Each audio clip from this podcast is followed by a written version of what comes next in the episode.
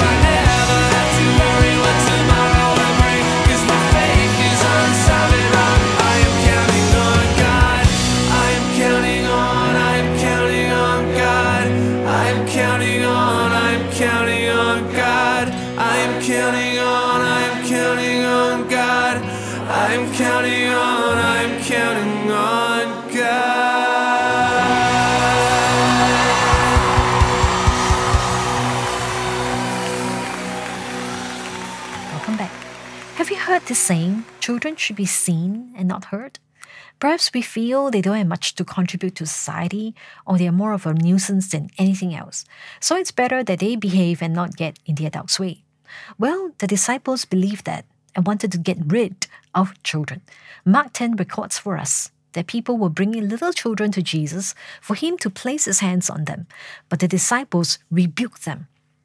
When Jesus saw this, he was indignant he said to them, Let the little children come to me. Do not hinder them, for the kingdom of God belongs to such as these. And people realized that Jesus was blessing the children, and they appreciated it. However, the disciples thought they were interrupting his schedule, and so rebuked them. However, they were rebuked instead. And Jesus said the children are not to be hindered from coming to him because he valued them. They are never small in his eyes. Consider that this is the way that perhaps some people in the Bible viewed children, then the popular Bible story of the small boy with the five loaves and two fishes is an even greater miracle. But let's take a look at the Bible and learn another powerful big lesson.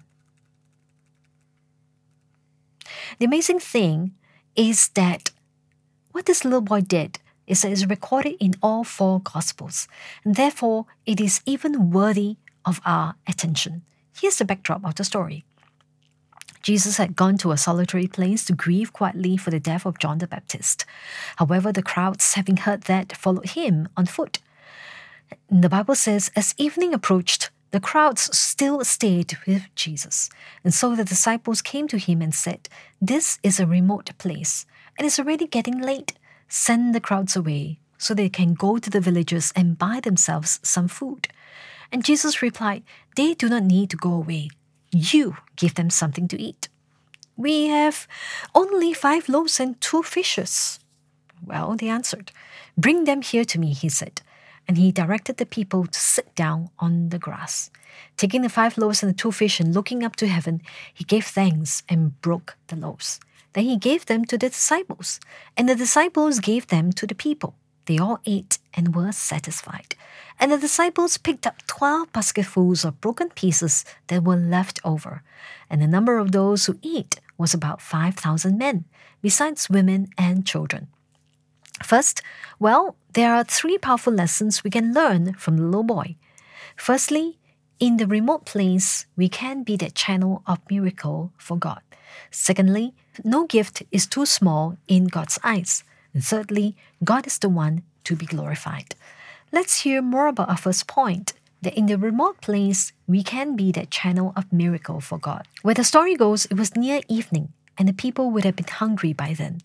But the disciples' way of solving the problem was to send 5,000 people away, because 5,000 people represents 5,000 problems. And when Jesus asked Philip for a solution to the problem, Philip said, It would take more than half a year's wages, you know, Master, to buy enough bread for each one to have a bite. He was thinking of natural resources. And it was Andrew who offered the information of the boy who had five loaves and two fishes. But he wondered how far it would go. And friends, many times we are like Philip and Andrew, isn't it? When we face difficult situations, the first thing we think of is what can we do? What can my natural resources do? And there is nothing wrong in being resourceful or to use the common sense God has given to us. But when we do not lean on God as our first resort, then it points to where our dependence is. Jesus could have commanded food to appear out of thin air, but he chose to work through imperfect vessels like you and me. That's why he purposely asked Philip the question of what should be done for the people. And John 6 says he asked this only to test him, but he already had in mind what he was going to do. And third, a child became the source of a great miracle for the 5,000. It's ironical that the one whom the disciples had earlier rebuked now became the channel through which God worked through. And friends, do you feel that you're not worthy for God to be used? Do you feel that you're nobody? That if God would use anyone, it wouldn't be you? It would be better that God would choose someone more charismatic, someone more talented, someone more eloquent, where the Bible says it's not wise to compare ourselves with others. And I believe it is true and true wisdom from heaven above. Friends, like it or not, there is always someone who's better than us where talents are concerned, but there is always someone not as skilled as we are. So, what is really the point of comparing?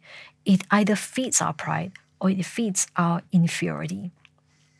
But if we begin to see and acknowledge that God doesn't make inferior stuff, then we can release ourselves to be used by God as He wishes.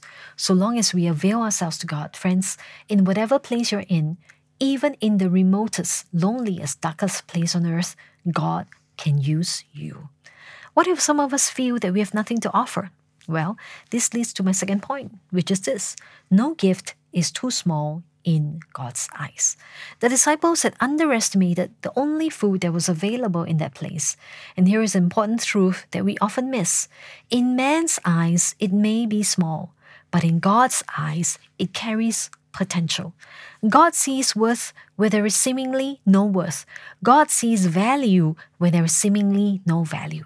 Perhaps you have been sidetracked, underestimated, left on the shelf, forgotten, dismissed, talked down to. But you know what, friends? Be encouraged today that God sees significance and worth in you. So never underestimate your gift to Him. So long as it's your best, it's from your heart. It is of the it is of great pleasure to God. How? Well, what can we do? Here are some ways. You can speak God's encouragement to someone in need. You can pray for God to intervene in a situation. You can write a card of blessing for someone, or look for opportunities to serve in church, seek to bless, and seek to give more than receive. Because when we do that, God brings the miracle of multiplication and He works it through you and me. Imagine if the little boy had not offered his food. Imagine if he had said, No, my food is too small and I need it for myself. It's not enough. 5,000 would have been deprived. The four Gospels would not have recorded this miracle, or God would have worked the miracle through someone else. But it leads to my last point God is the one to be glorified. Even though this miracle is recorded in four Gospels, yet the boy's name is never mentioned. I wonder why. Perhaps it's to draw attention to the miracle maker and for us to give glory to God. And sometimes, sometimes some of us swing to the other end of the scale and pride ourselves into thinking the church cannot make it without me. The church is glad to have someone as gifted as me. And maybe these are not the thoughts that ring in our head, but our thoughts are deceitful. And we think that we sing better than anyone else, or we can do the job better than someone else. And friends, don't let pride get into your head. Just let the Holy Spirit search your heart today, and let's kneel our hearts before God and ask Him to forgive us of pride and let our lives, our ministries, our works point to Jesus. In closing, let, let me summarize our three powerful thoughts from this little boy. Firstly, in the remote place, we can be that channel of miracle for God. Secondly, no gift is too small in God's eyes. And thirdly, God is the one to be glorified. Let us pause and listen to this song, and I'm sure it will minister to you. When we come back, I'll pray for you.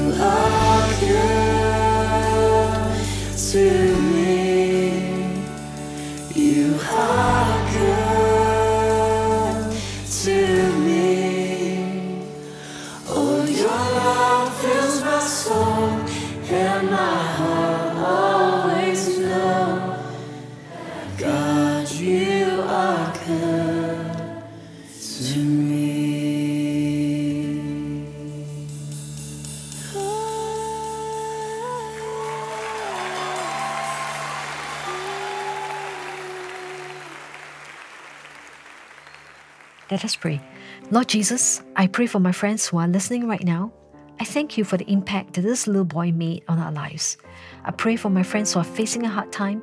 May you encourage us with your word and your love.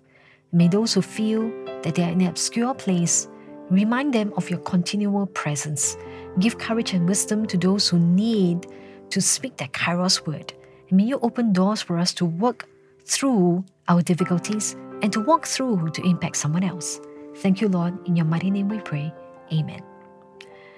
That's the end of our sharing today. Do doing tomorrow. Goodbye. We hope you've been blessed by today's message. Thought for the Day is brought to you by Trinity Christian Center Singapore. This program comes on every weekday at 7:40 in the morning and again at 10:30 in the evening. If you've been blessed by our program, we'd love to hear from you do call us at 6468 4444 or email us at admin at trinity.sg. For more information on our services, events, and seminars, do visit our website at www.trinity.sg. On behalf of Trinity Christian Center, may God's presence, peace, and power be real to you today and every day. God bless.